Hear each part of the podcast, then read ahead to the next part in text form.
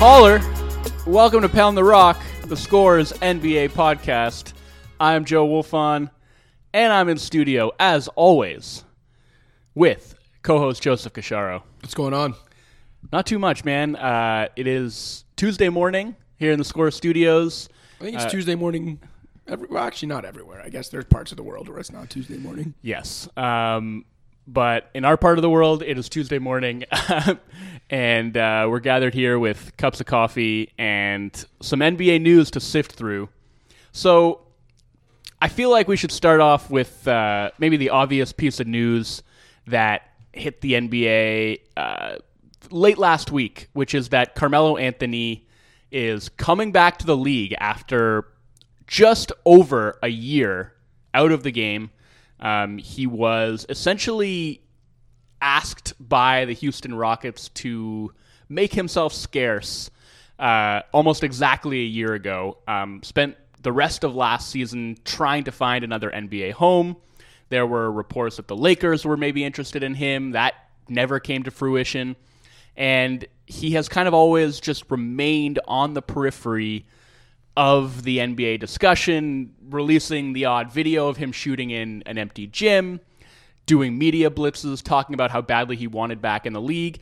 And now, at long last, uh, there is a team that found itself in a situation where it essentially required his services. Now, we, we can debate the merits of that requirement or that perceived requirement, but the Portland Trailblazers essentially were desperate enough to roll the dice on Carmelo Anthony. And it's really like a low risk proposition, I think, because they gave him a non guaranteed contract. The guarantee date is not until January 7th, so they have about six weeks to figure out whether he can actually help them. What did you think about this move? I think it was surprising in that I had just become resigned to the fact that Carmelo Anthony was probably never going to play another NBA game again. Even though, you know, he hadn't retired, even though there was always whispers that teams were checking in on him, I, I just didn't think it was going to happen anymore. And it's surprising from that standpoint. I don't think the team itself is that surprising. If someone told me he would be back in the NBA, the Blazers, especially the way they started the season, are one of the teams I would have said made a lot of sense.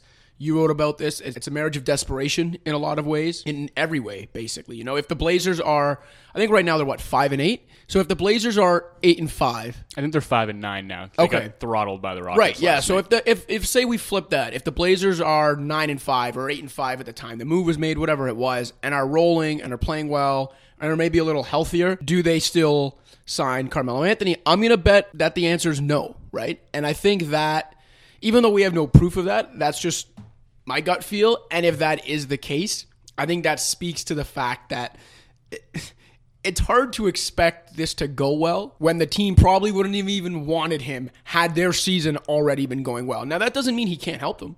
He could, right? It's unlikely, but he could.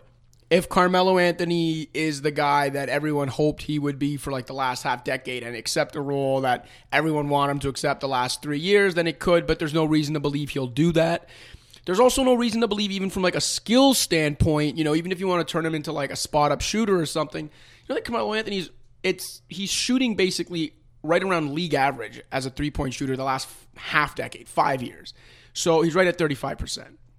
He he can step in and be the type of player that maybe once every few games can catch fire and drop some points. But this is also a bad defensive team. He's gonna only make it worse on that end. Like long way of, of saying that I'm surprised, uh, and I hope it goes well for both parties. You know, but it's hard for me to envision this ending as a feel good story. I hope I'm wrong. would you say, if you had to guess, do you think he makes it to his guarantee date? Oof. Or, sorry, makes it past his guarantee date? You know what? I'm going to say yes. Wow, okay. I, I, I don't think so. But, Well, then he's he's got to be done at that point, right? well, yeah, I mean, I, I think regardless, to me, this feels like his last shot.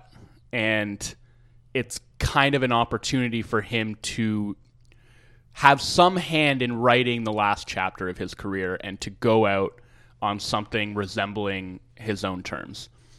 And you're talking about, you know, whether it comes down to his adaptability and whether he can be the player that a, lot of the NBA community has wanted to see him become late in his career, and I don't really think that's it.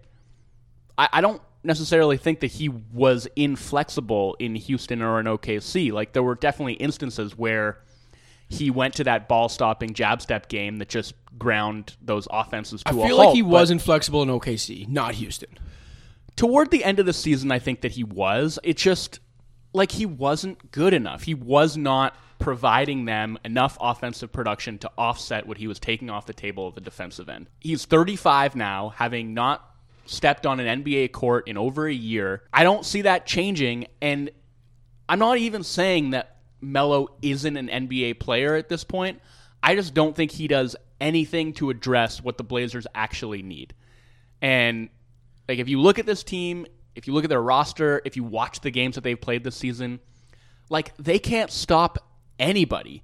And I just don't see how Melo helps them in that regard at all. I get the idea to a certain extent, like Dame and CJ are being blitzed. The rest of the roster hasn't really done a good enough job of picking up the slack. But the Blazers' offense hasn't really been the issue. Their offense has more or less been fine. And I know it's taken Herculean production from Damian Lillard for that to be the case, but I also think McCollum will be better than he's been. And I think you know, if you look at what you need from your complementary players when your stars do get trapped, it's like you need snap decision making, you need the ball to move, you need a player to basically make a decision about whether they're going to shoot, dribble, or pass in a split second. And that's that's never been Melo's game. And like I think that he can be he can be pretty decent as a stationary shooter, but like I said before, he also can be a bit of a ball stopper, and it's hard to suddenly just start playing the game a different way after you've been playing it one way for you know 17 or 18 years or however however long it's been. Um, and I guess that goes to what you were saying about about whether he fits and whether he can be adaptable. And I think I do think we saw a bit of that, especially in Houston, but we also saw him put up 51% true shooting. And given how how upright and how vulnerable he is at the defensive end, that's just not good enough. So to me, this is just a band aid, and it's not designed to be a long term solution, as evidenced by the non guaranteed contract. The Blazers just need somebody who can give them. You know, any kind of an upgrade over what they've been getting from, say, Mario Hezonja and Anthony Tolliver for like 12 to 15 minutes a game. And that just needs to basically tide them over until they can make a more meaningful move, which we presume that they're going to try and do after December 15th hits and all these guys who signed in the offseason are going to become available in trades. You mentioned Tolliver and Hezonja. Like the, the Blazers' depth at power forward is laughable. they started Nassir Little the last, I think, three games, four games. I don't think Melo is going to help them all that much, if at all. He might hurt them. And everything I think we've said over the last few minutes stands. Having said all that, I don't think it's out of the realm of possibility that he's they're starting power forward like within a week. That's not saying that he's going to earn a like or still be. No, a I mean that's just a statement of where their forward rotation exactly is at right but now. do you do you think that's that crazy? Like they've started no, I don't. Hezonja. I think Tolliver's gone at, at least to start, and Rodney Hood started at the four. Um, and and Little. Yeah, and Little I actually think has been pretty good. His offensively he's been a nothing, but defensively I think he's been quite impressive and easily the best of that crop of forwards. So again, I don't know necessarily that replacing his minutes with Melo is going to be the answer. Um, like the last time we saw Melo on an NBA court, he was getting targeted repeatedly down the floor and just getting cooked by any guard that deigned to go at him. And like I I, I just don't know what that is going to do for this Blazers team. Like I, I again, like you said, I hope that it works out for both parties. I know it's been a rough start for Portland. They've had a ton of injuries to start this season. I'm not giving up on this team by any means. I think once they get healthy, we said last week, you know, they always somehow find a way to cobble together a really nice second half run. So I'm not burying this team. And, you know, when I wrote that piece calling it a marriage of desperation, I got a lot of blowback from Blazers fans being like, chill, it's been 12 games. I know that. But they're really banged up. They can't stop anybody. Um, they've had some really tough losses. They would not have been making this move if they weren't feeling some measure of desperation. I just don't know if this is the move that's actually going to help patch that hole. Yeah, for any Blazers fans that told you to chill because it's only been 12 games, uh, wake the hell up. It's first of all, well now it's 14 games, but the fact that this team went out and signed Carmelo Anthony tells you how desperate they are right now. That is an absolute move of desperation. They're 5 and 9 in the Western Conference. They've looked mostly awful in a conference where a few bad weeks can bury you. I believe they have the or one of the highest tax bills in the league this season. You put all that together, that is literally what desperation is in the modern NBA. And I would be concerned, and I'm not saying it's his fault, but I would be concerned if this continues to spiral out of control, especially now you add Melo to the mix. Like, if we start hearing about Terry Stotts maybe being on the hot seat again, don't think don't think he's necessarily done anything to warrant that, but we know how this game goes. Yeah, I don't I don't know how much of this you could put on Terry Stotts. I think Stotts is a really good coach. Obviously, he's been there for a long time, and so when things start to look maybe a bit stale after a long coaching tenure, the coach does typically tend to have to fall on his sword, but I just think if you look at this roster and the way that it was constructed, coming into the season, they were already super thin at the four. Then they lose Zach Collins right off the bat. I feel like this roster was almost designed for an in season trade as it was.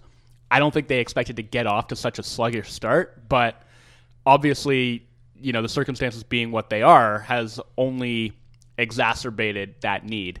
And like I said, until December 15th, when basically half the league uh, becomes eligible to be traded, there isn't a whole lot else that they can do. So this is their band aid solution, and we'll see how it goes. I mean, he's going to play his first game tonight, and I'm, I'm interested to see how he looks, as I'm sure you are.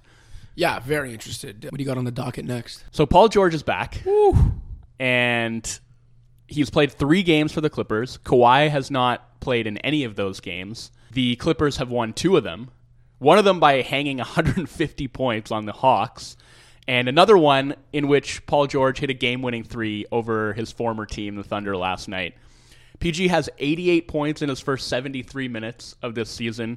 He is 12 for 22 from three, 22 for 23 from the line, and his per 36 averages are 43.4 points, 9.9 rebounds, and 5.4 assists. He's looked unbelievable right off the bat. Obviously, he's still on a minutes restriction.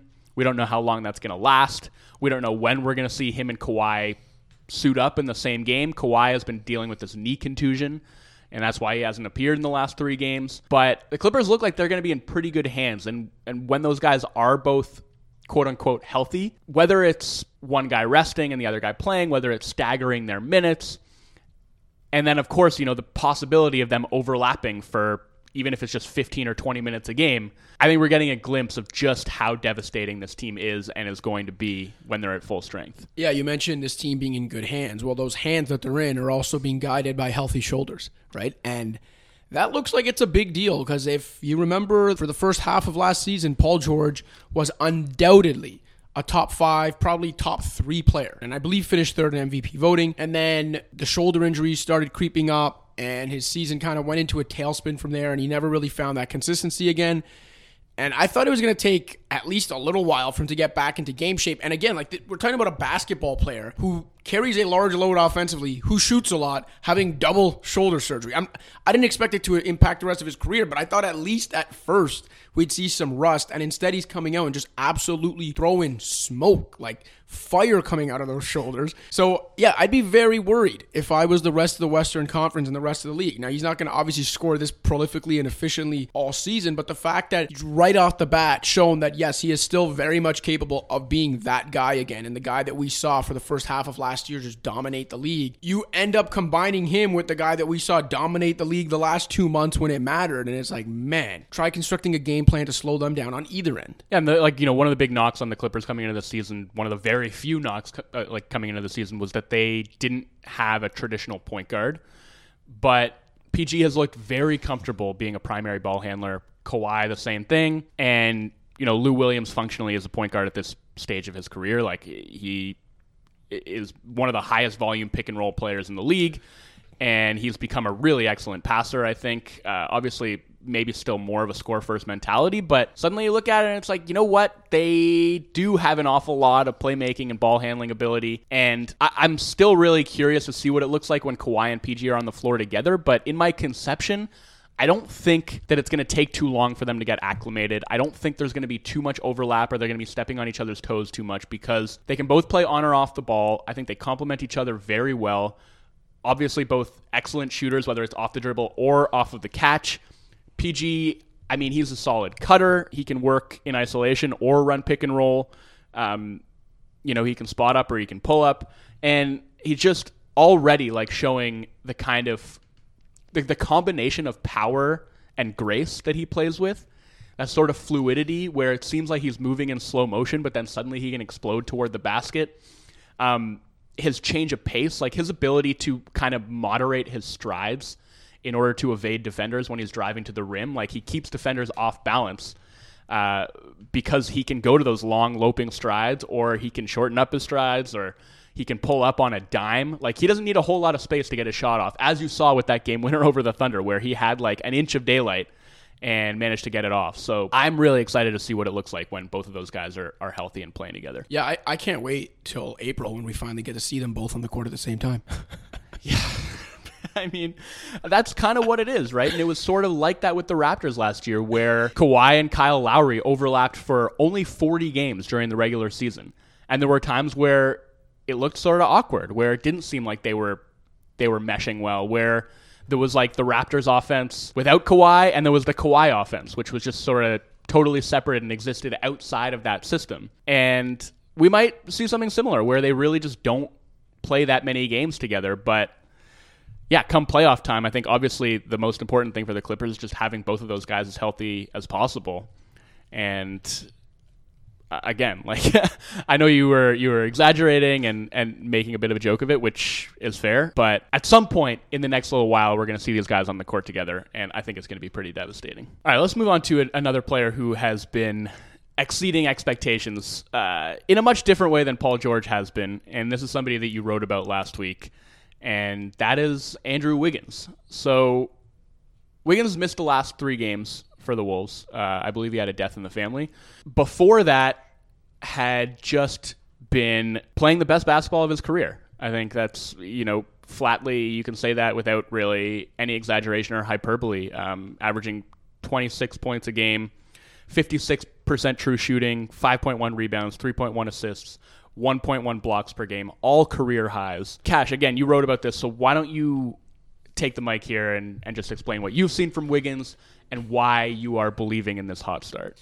Yeah, so when when he had a good week, good couple weeks, I wasn't really sold yet, and it's because the eyeball test was telling me there are still way too many bad shots in there. He's just making a lot of the same shots that we've been, you know, criticizing him for forever. Uh, they just happen to be going in. This is going to stabilize. It's not going to look great.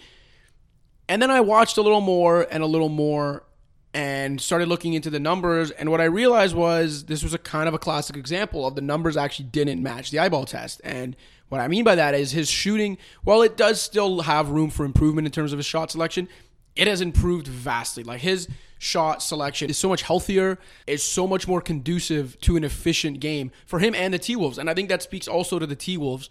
You know, in year two of Ryan Saunders being at the helm, this is something he's talked about is wanting to solve their math problem, right? They never took enough threes. Wiggins was a big part of that, and I think it, it, maybe it's a chicken and egg conundrum here, right? Where it's like, are do the Wolves look like they're doing it more because Wiggins is doing it more, or is Wiggins doing it more because the Wolves have told him this is how we play now? Either way, they're just a lot smarter with the shot selection. His shots at the rim and within 10 feet have gone up. His uh, percentage of field goal attempts that are threes have gone way up, and the mid range and the long twos have gone down. Now, he's also shooting better from literally every range on the court. And so obviously some of that isn't sustainable. And I do suspect the actual points per game and a little bit of the efficiency will come down. But the fact that he's even has this healthier shot selection, I think, is cause for optimism on the offensive end. On the defensive end, I still don't think he's great right? There is still something to be desired there, but what I've noticed is it's not as much of him like falling asleep on defense. You know, he's not looking the wrong way uh, when the opponents have the ball. He's not falling asleep in transition as much. Now it's just more of a matter of, okay, he might not be a great defensive player, right? And he's getting beat at times. But he looks a lot closer to a competent NBA defender than he ever has at any point in his career. And one point, you know, I, I, noted in the piece was I get that blocks and steals can sometimes be misleading when it comes to evaluating defense. But if you look at the guys over the course of history, Wiggins' size, which is six seven or smaller, who have averaged a block per game, you do not find bad defenders in that group. I realize that's kind of a simplistic way of thinking, but I think it is indicative that there is like a competent, at the very least, defender lurking within this guy, just like we always figured there was because he's too athletic for there not to be. I'm not saying he's going to be an all defensive candidate anytime soon, but if he's even creeping to this level of defensive competency while being a pretty efficient volume scorer on the other end, you have to be happy with that if you're the Timberwolves because look, they don't need this guy to be Maple Jordan, okay? They don't need him to be some transcendent franchise type player. They needed any kind of value out of him, first of all, because he's a max player. But more so, they just need him to be a nice complementary piece to Karl Anthony Towns, who actually is a transcendent player, at least on the offensive end. And the Wiggins they're getting right now can be suited to that. My one kind of quibble with that is he has never really played like a complementary player to Karl Anthony Towns, and he still isn't doing that. And he's done an excellent job in his role so far, so I don't want to ding him too much, especially because we've already done that enough on this podcast. But he still has the ball in his hands a little bit more than I would like, maybe even a lot more than I would like. And if you look at the possession data, um, he he's holding the ball like almost three times as long as Towns is on average. Um, he's he's at almost four seconds per touch. Uh, Towns is under two seconds per touch. Wiggins averages 3.1 dribbles per touch. Towns averages 0.7 dribbles per touch. I, I know that's because like their games are different. Towns is much more of a spot up guy. Um, and even when he's just posting up, he's not dribbling the ball that often. Sometimes he's getting double teamed right away and passing out of the post. So there is some context that needs to ground that. But Wiggins doesn't play like a complimentary player. He plays like a number one player. And uh, the efficiency with which he scores has never justified the amount of time he spends with the ball in his hands. And it kind of does right now, but I'm still skeptical that that is going to continue. And I would just still like to see him exchange a lot of his pull ups for catch and shoot. He's been way better this season as a pull up shooter than he's been in the past. And I don't know whether to buy into that as like a real turn the corner kind of thing or whether that's the kind of thing that's going to regress. Effective field goal percentage last year on pull ups, 35.6%. This year, he's up to 45.2%. But, you know, if you compare that to what he's doing off the catch, he's at almost 57% effective field goal percentage off the catch. Those drives, I, have been pleading with him to be more of an off the catch attacker. It's great to see him attacking the basket the way that he is because he's doing it way more, but still, it's happening a lot kind of off the dribble, and they're uh, coming after these sort of meandering possessions where he holds the ball before he drives. He's definitely been more decisive, but again, I would still just like to see him play off the ball a little bit more often. But um, yeah, the big thing to me 13.8 drives per game, 10.1 points off of drives per game, which is tied for ninth in the league. And he has just never been remotely in the vicinity of those numbers in the past. So stylistically, I definitely think he has turned a corner. And because he's always been a pretty solid finisher at the rim, I do think that if he continues to play that way and continues to carry the shot diet that he has been carrying so far this season, then his efficiency, while maybe not at the level it's at right now, is certainly going to be higher than it's been in years past. Yeah, uh, I can't remember who tweeted it. I'm trying to find it now. It was oh Seth Partnow had tweeted last week that, uh, a graph showing like over the last six years of this player tracking data. Wiggins' year to year jump in drives per game and drives per 100 possessions from last year to this year is the third biggest leap in that six year data point. And you mentioned, you know, his time of touch, his time of possession per touch. It is still a little high, but the reason I'm not as concerned about it is because he's now turned himself into a playmaker, or at least he has through the first month. Kind of. His playmaking, and this is another thing, like his playmaking, yes, it's evolved, but I still don't think that it's good enough to right, justify. but you got to start somewhere. Yeah, no, of course you and, do. And but so you can't tell Andrew Wiggins, whose game is predicated on ball dominance, to go a completely different way. If you tell him to go that way, then you are punting on him ever becoming worth what that contract is worth. you don't think that he can evolve his playmaking while not being as ball dominant No, as, as I don't. been? I don't. Why not? How, how would he do it?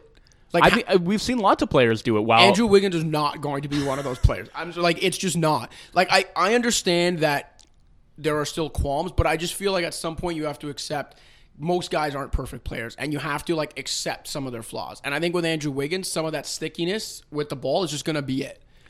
So if I mean, I, I understand what you're saying, and it's like if you view him long term as being a primary playmaker, which I suppose they do, then maybe yes, this is the way they go about it, and you sort of take your lumps along the way. I guess I just have never seen him that way, and maybe that's short sightedness on my part, and maybe I'm going to be proven wrong by Ryan Saunders, and Wiggins will be a primary playmaker, and all this stuff you know that has led to this point. The journey and and even the inefficiencies along the way are going to prove worthwhile. Um, and if that's the case then i will tip my cap. I just think to me like if you want him to be a complementary piece i feel like he actually needs to start playing like one which means being better about orbiting towns but is that on him or is that on the coaching staff and the Wolves? I think that's way more on the Wolves than it is on Andrew Wiggins. Well, maybe so, but then I, I guess you just have to say that it's baby steps, right? And Right. and um, And he's taken quite a large baby step this season. yeah, he's taken much more than a baby step so far.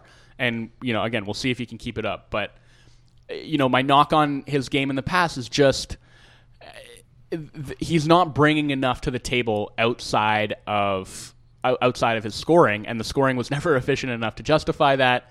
And if he would just maybe focus more on playing off the ball, on cutting, and he is quite a good cutter, and they they definitely have some plays in their package that get him cutting, uh, moving off of screens, going to the basket, and I really like seeing that stuff because I think that honestly is how he is best utilized. I just still don't I still don't believe in his handle enough to think that he can be an effective primary playmaker. Um, his handle or his passing, as much as those things have improved. I just don't know if I ever see them getting to the point where he is like a star player as opposed to just being a high end role player, which I absolutely think he's shown the ability to do in these first few weeks. My take on it is that he may not be able to do these things at a sustained rate. But you have to find out if he can. And this is the first time in his career, I think, or at least the first time in a few years, where he has shown he at least deserves a chance to continue to prove he can. And the only way to continue to prove that is by putting the ball in his hands and telling him to go and to operate the offense. He's talked already this season about how early season injuries to Jeff Teague and Shabazz Napier have helped him because he did have to run point. And he, he said, even in just that week or two that he did that, he's now more aware of things like where the second defender is coming and where his teammates are going to be. I do think that stuff matters for a guy who is still young and developing, even though he, you know, he's been around forever. They're putting him in more pick and roll, like letting him run pick and rolls more than he ever has. I think before this year, the mo the, the highest frequency of his possessions that were pick and rolls was like 32%. And even that was kind of an outlier. It's usually in the low 20s. This year, he's up to 39% of his possessions are in the pick and roll. And in the pick and roll, he's been more efficient than Kawhi Leonard, Jamal Murray, and I can't remember who else. Like, there are these signs that they can at least continue to roll with what they're doing. And if it completely falls off a cliff and he reverts back to the player he was and the efficiency drops off and he stops making plays for others, then absolutely. I think you take your lumps and you say, all right, we've tried this a long time now. He's just not going to be that guy. But I think while he's showing these glimpses, you have to at least keep going to him. And yeah, and I agree with you that in general, Towns should still soak up the bulk of this offense. But again, I think that's more so a Wolves issue. And I think it also might be more so a Karl Anthony Towns issue.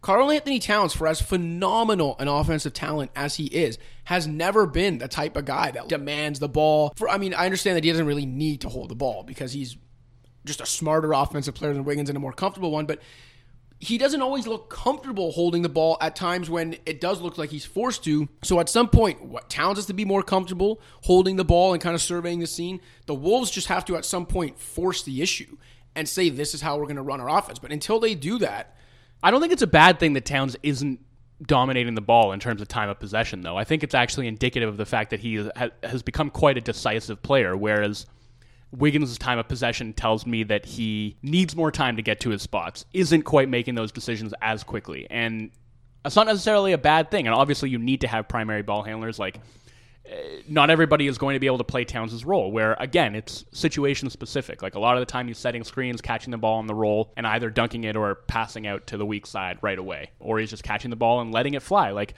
he doesn't need to to hold onto the ball for, I guess, as long as Wiggins does. That makes sense. But I think the disparity is still a little bit jarring. And I envision, I guess, an optimized Timberwolves team as functioning somewhat similarly to the way the Nuggets function. And obviously, Towns is not the passer that Jokic is, but he has shown some really impressive passing chops this season, and I still think that he's good enough that you can kind of play through him as a hub rather than shifting all the sort of off the bounce playmaking duty onto your guards. I think that's fair. I just think it's so hard nowadays for even big men as good as Jokic and Towns to to be like the go-to offensive guys. I think we talked about this earlier in the season, but you know, if you look at last year's we are talking about it in relation to Jamal Murray, as I right recall. Yeah. because like if you looked at their numbers, like especially usage wise, time of possession wise, in the regular season, Jokic was the number one guy, and then the playoffs came, and that flipped, and Jamal Murray became the number one usage guy, the number one time of possession guy, and I don't know. I think that's like kind of indicative of how hard you see it in Philly too. Like Embiid is undoubtedly their best player, and you can dump it into him and get efficient scoring, and then the playoffs come, and it's like, well, it's actually kind of hard to do that.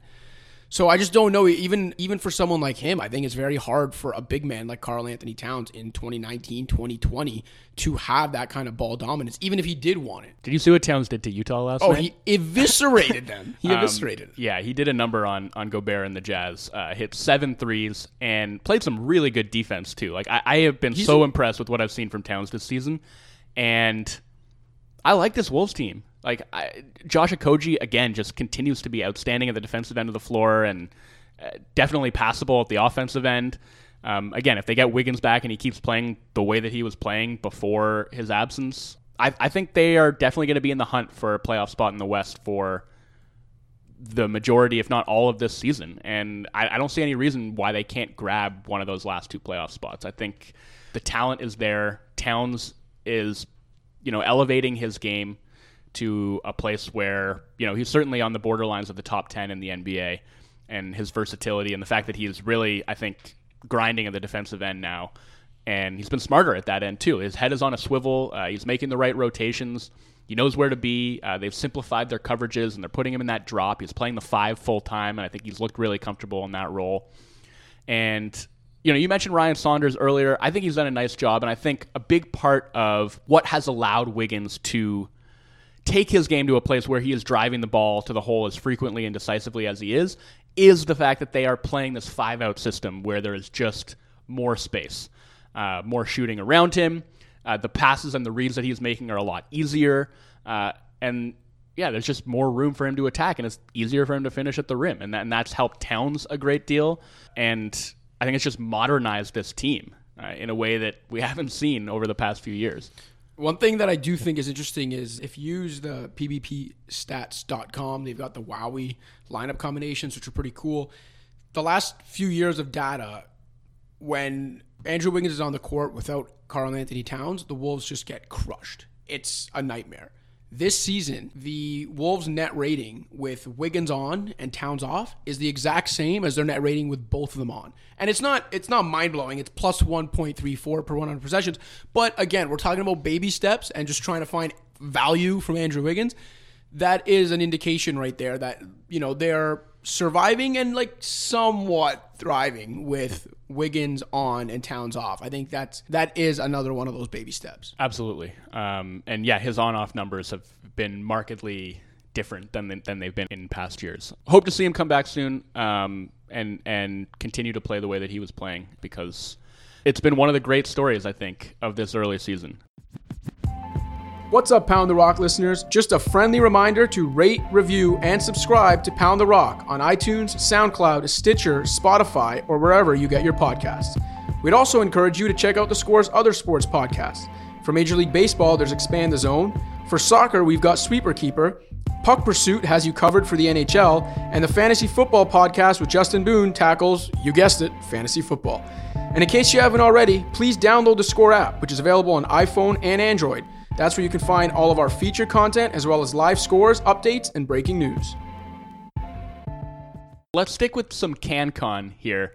Okay, we're going there. Um, Cash, uh, I know you wanted to talk about this Raptors championship rings controversy or non-controversy, perhaps, uh, from your view.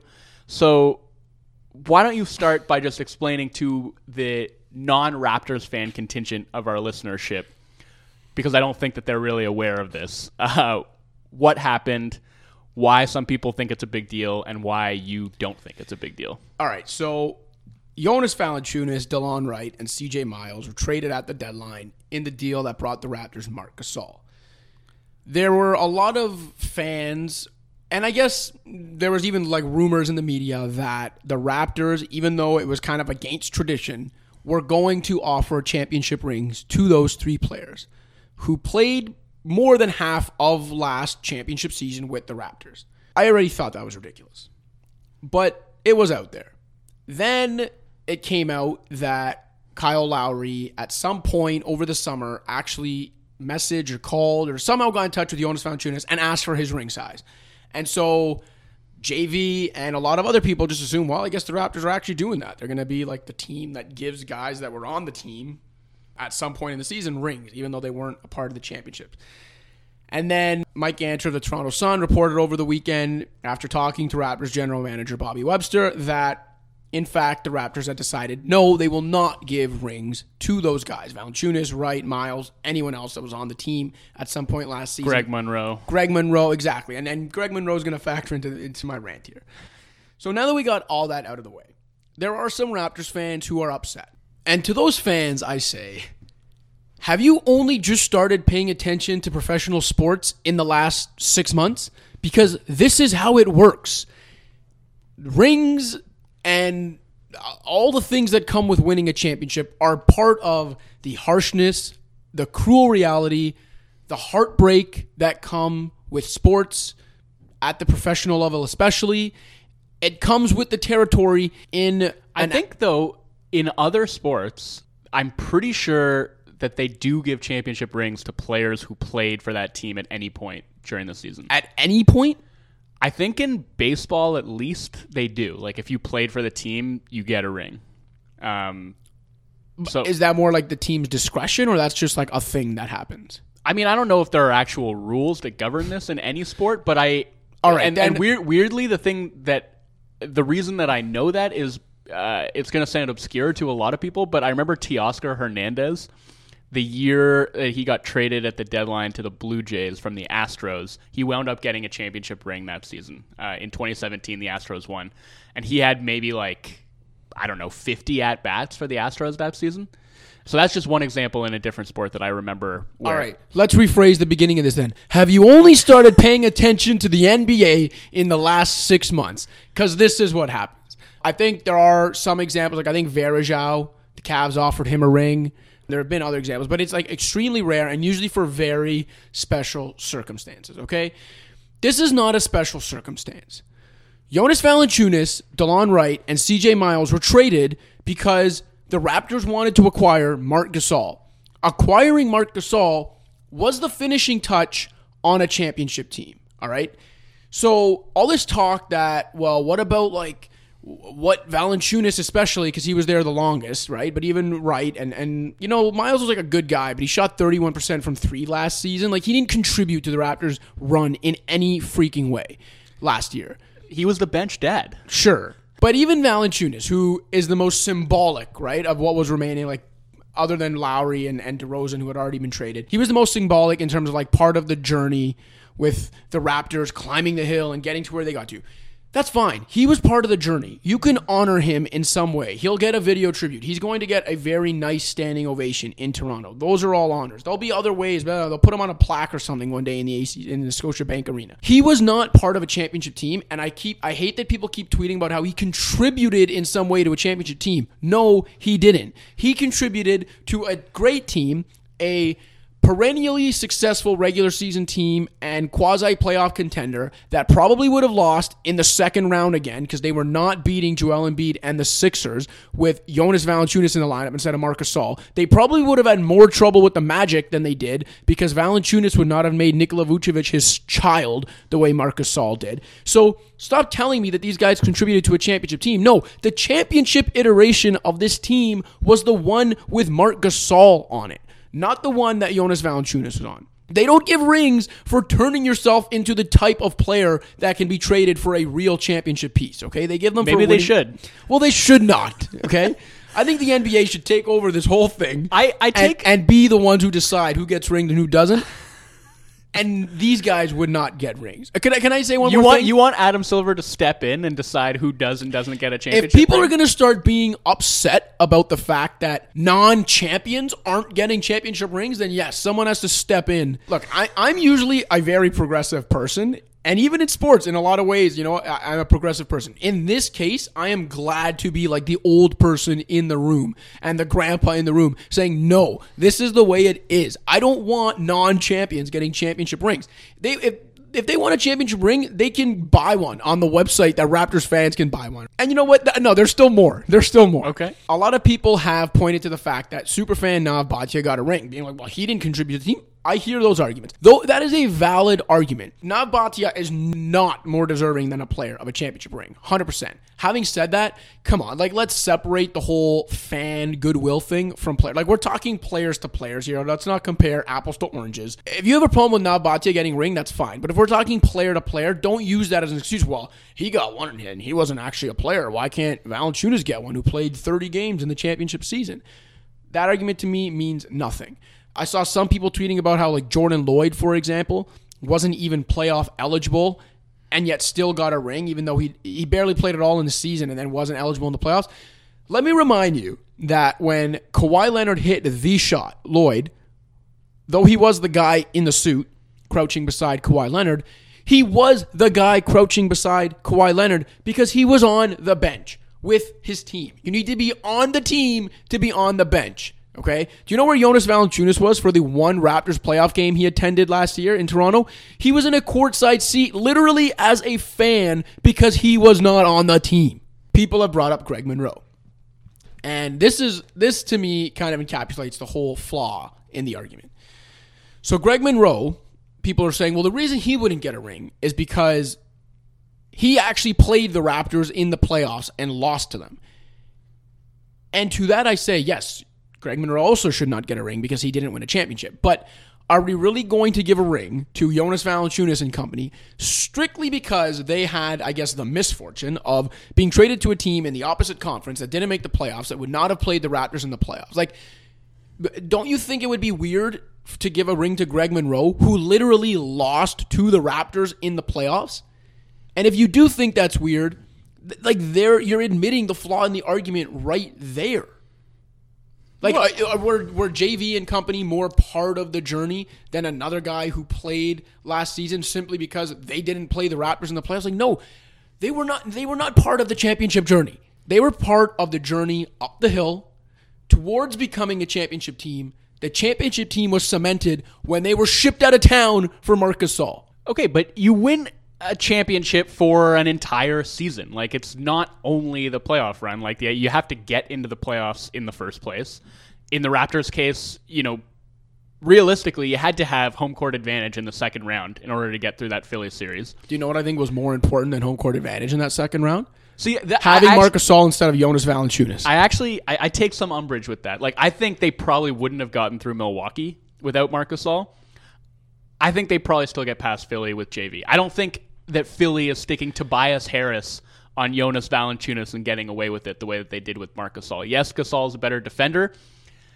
I don't know, like, given what he took off the table offensively in that series, his complete inability to post up mismatches or score effectively inside, like, I'm not willing to say that that wouldn't have been balanced out. And whatever, this is a hypothetical anyway. I There's no am point- willing to bet my replica championship ring with a value of twenty dollars. Those are going on eBay for like 700 bucks. So. Well, JV, DeLon Wright, and CJ Miles definitely have seven hundred dollars lying around. They can buy a replica ring if they want one, or they can go win an NBA championship, something that neither of them have done. Guys like Jordan Loyd somehow actually have done it. I, I don't even necessarily know that those guys would want the championship ring. exactly. But I, and I don't think this would be a big deal at all if the Raptors organization, or perhaps just Kyle Lowry going rogue, hadn't telegraphed that they were going to give those guys rings. And from where I sit, like I know it's not typically done in the NBA. I don't have a strong opinion on this one way or another, but I kind of think that they should. And and I you know that goes for Greg Monroe as well, despite the fact that he was on a team that lost to the Raptors in the playoffs. If you played games for a team that won a championship, then you were part of that championship team in whatever small way. And if you want to give Jordan Loyd, you know, enough credit to to say that he is deserving of a ring because he was on the bench in street clothes in the frame when Kawhi Leonard Leonard hit that iconic shot to beat the Sixers, then eh, you know, eh, give give some measure of consideration for the players like DeLon Wright who played almost 50 games for that team and and JD Not for that team. for that For the franchise. yes. He played 50 games for the franchise last season. He not played he played 50 games in the regular season for a team that needed to win those regular season games in order to get to the playoffs where they ultimately went on a championship run. because of the trade DeLon Wright was involved in that shipped him out of town. Well, I mean, whatever. Again, I'm not like I'm dealing in the facts here and not necessarily the hypothetical of whether they would have won or wouldn't have won without making that trade. Like, yes, those guys weren't on the team at the end of the season, but I think of this in some ways like I think about an NBA game and the way that you know increased value tends to get placed on crunch time where it's like every minute Okay. is as important But as the one this is- I think this is a completely It different is. argument It because you're not- not, you're not ending the game with a different roster. I understand. It's not an apples to apples comparison, but like you still have to win the minutes at the beginning of the game or like what happens in the minutes at the beginning of the game still matter to the outcome of the game. Like yes, it may seem more important what happens in crunch time, and in some cases it is. And in this case, it's not a great comparison because playoff basketball is fundamentally different from regular season basketball. But those minutes at the start of the game or those games at the start of the season still matter. They're still important. And they you're talking about the championship journey. They are still part of the journey. But see, again, I don't like people are confusing whether those players contributed anything last season to whether they were like contributed to the champ. Like to me, they're two very different things. Those guys contributed to the Raptors' success at points during the season. Valanciunas especially contributed to the journey to get to the point where the Raptors ultimately got to. But they like their contributions should not be talked about in the championship realm because like Should Jordan Loyd's like no, but they should Jordan Loyd should not be. But what I'm saying is he was on the team. Like it or hate it, he was on the team when they won the championship. I would rather like if if we're gonna go down that path, then I think the argument should be, you know, should rings only be for guys that actually logged at least a minute in the playoffs? And then I'd be like, you know what, let's have that argument. But if the argument is giving rings to people who did not win the championship, this is so asinine to me. Are these the same people that don't want to keep score in like kids sports because they don't want people? to Wow. yeah, You really went there. Yeah, I did go there. Um, Okay, anyway, listen. Th- I, these are professional athletes making. I, I do not have the emotional energy to argue with this with you about this because I don't. I'm also I don't super ticked because, as it, you but- know, we we uh we lost parts of this podcast and had to re-record certain points due to uh, technical difficulties in our studio. Yeah. So now Has, I hasn't blunted your rage at all. No, though, I- surprisingly. Haven't been this mad in the studio since Ernie Grunfeld had a job. Um, well, Ernie Grunfeld no longer has a job, so I, I know you needed something to to fill that vacuum of peevishness um, that that has been kind of sustaining you for the past. hey, if the Rockets had won a title last year, would Melo should Melo have gotten a ring? Yeah, why not, man? Uh, anyway, let's let's close with something kind of tangentially related to Ernie Grunfeld. Now that you've brought him up, uh, which is just a, a statistical oddity that I felt inclined to point out, which is that the Washington Wizards, though they were regrettably eclipsed last night by both the Boston Celtics and the Dallas Mavericks, for one brief glorious moment yesterday held the number one offensive rating in the NBA. Cash, how on earth is this possible? I mean, Bradley Beal is awesome, is one, but uh, that doesn't explain enough of it because this roster is a tire fire, and there is not nearly enough NBA talent on here for them to even be sniffing the top ten in offensive efficiency. Let alone the fact they were number one, you know, an eighth of the way through the season. Uh, just you know, give some credit to Scott Brooks and the overall system. There's a lot of ball movement going on. There's a lot of off-ball movement going on. It flows. It moves well when you're watching it. You can aesthetically see like, oh, that this offense, you know, aesthetically makes sense, and they have an offensive star, um, you know, as the fulcrum in Bradley Beal. But again, I, I don't think that explains all of it. I think some of it is just the small sample size theater, right? 10, 11 games is a decent sample size, but it's not big enough to kind of weed out uh, the BS from what's real, and and I think a lot of this offense will turn out to be BS. You don't think Mo Wagner is going to sustain his 73% true shooting? I most certainly season? do not. But you know what? If he does, give him a ring. I mean, sure, the Wizards would be happy to hang that banner, I'm sure. As you know, they uh, they haven't had a whole lot to celebrate, so Yeah, I don't think they'll have to be uh, worried about who to give a ring to and not give a ring to anytime soon. Yeah. Well, let's give them some credit because, look, the, the Wizards remain uh, quite a bad team, uh, namely because their defense is, in my mind, the worst in the NBA. I know the Warriors rank 30th right now. I think the Wizards are 29th in defensive efficiency. I think there's more defensive talent on the Warriors than there is on the Wizards. Uh, so that is mitigating their ridiculous offensive start. But I will give them credit for being far more watchable than I expected them to be because I expected them to be both very bad and impossible to watch. But they've actually, you know, played like you said, some nice free flowing offensive basketball. Rui Hachimura has shown, I think, a lot of offensive polish in his rookie season. I've always been a big fan of Davis Bertans, who is once again just lighting it up from deep. Uh, Wagner, as I mentioned, might be the most efficient scorer in the NBA right now. Beal very quietly averaging 30 and 7. Isaiah Thomas has looked pretty decent at the offensive end, uh, which is nice to see, despite the fact that he is still just tissue paper at the point of attack defensively. So they've been kind of fun. And, you know, every year there are bad teams. And I think if you are going to be a bad team, you hope at least that uh, there's going to be something to watch there and that it's not going to be a total drag taking in a game on a random weeknight. And I think that's been the case for the Wizards so far.